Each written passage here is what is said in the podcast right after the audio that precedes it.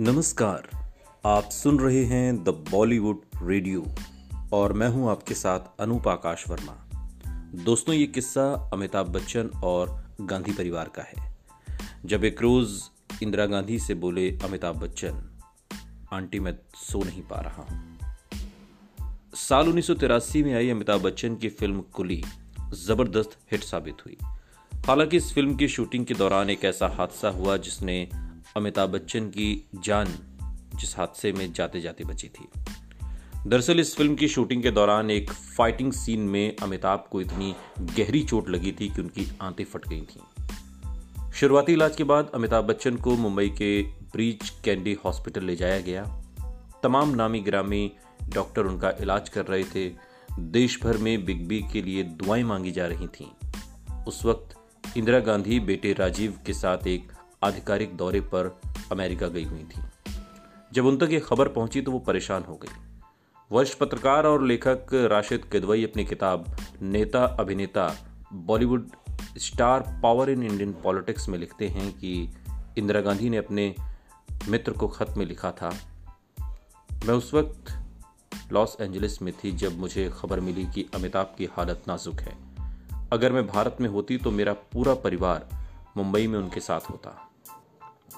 अमिताभ की नाजुक हालत की जानकारी होते ही इंदिरा गांधी ने राजीव को तुरंत भारत रवाना कर दिया। इसके बाद वो जैसे ही भारत वापस लौटी, बेटे राजीव और बहू सोनिया गांधी के साथ मुंबई पहुँच गईं। जिस वक्त इंदिरा हॉस्पिटल पहुँची, उस वक्त अमिताभ बच्चन के ससुर तरुण कुमार भादुड़ी वहाँ मौजूद थे।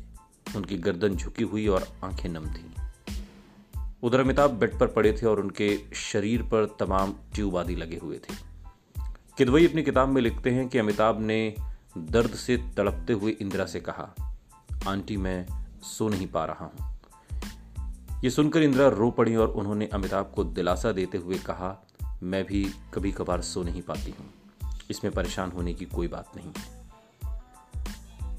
आपको बता दें कि अमिताभ की चोट इतनी गहरी थी कि डॉक्टरों ने भी उम्मीद छोड़ दी थी।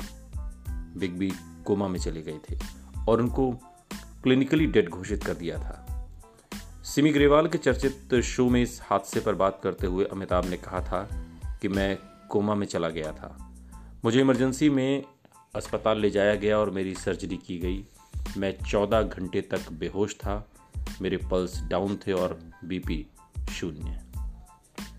इसी चैट शो में जया बच्चन ने बताया था कि जब हमें खबर मिली तो हम भागते हुए हॉस्पिटल पहुँचे। उस वक्त मेरे जेठ वहाँ मौजूद थे। उन्होंने मुझसे कहा कि हम सब तुम्हारा ही इंतज़ार कर रहे थे। तुम्हें इस वक्त बहादुर बनने की ज़रूरत है। जया ने बताया था कि उस वक्त मेरे हाथ में हनुमान चालीसा की किताब थी और मैं प्रार्थना कर रही थी, मैं कह रही थी कि ऐसा कुछ नहीं हो सकता। आपको बता दें कि कुली की शूटिंग के दौरान जब अमिताभ को चोट लगी तो ऋषि कपूर समेत फ़िल्म के दूसरे कलाकारों ने इसे मज़ाक समझ लिया था। दरअसल बेंगलुरु में कई दिनों से लगातार इस फ़िल्म की शूटिंग चल रही थी। क्रू थक गया था और सबको ब्रेक की ज़रूरत थी। ऐसे में उन्हें लगा कि अमिताभ ने ब्रेक के लिए मज़ाक किया है। हालाँकि बाद में सबको उनकी चोट का अंदाज़ा हुआ तो पैरों तले ज़मीन खिसक गई। सुनते रहिए द बॉलीवुड रेडियो। सुनता है सारा इंडिया।